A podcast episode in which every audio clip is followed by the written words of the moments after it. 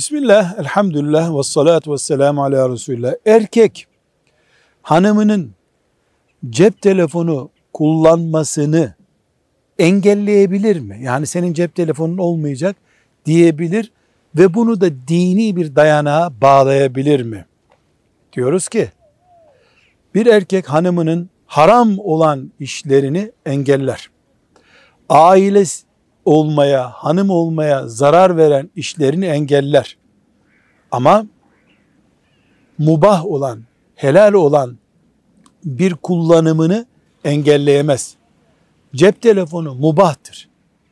Yani serbest bir şeydir.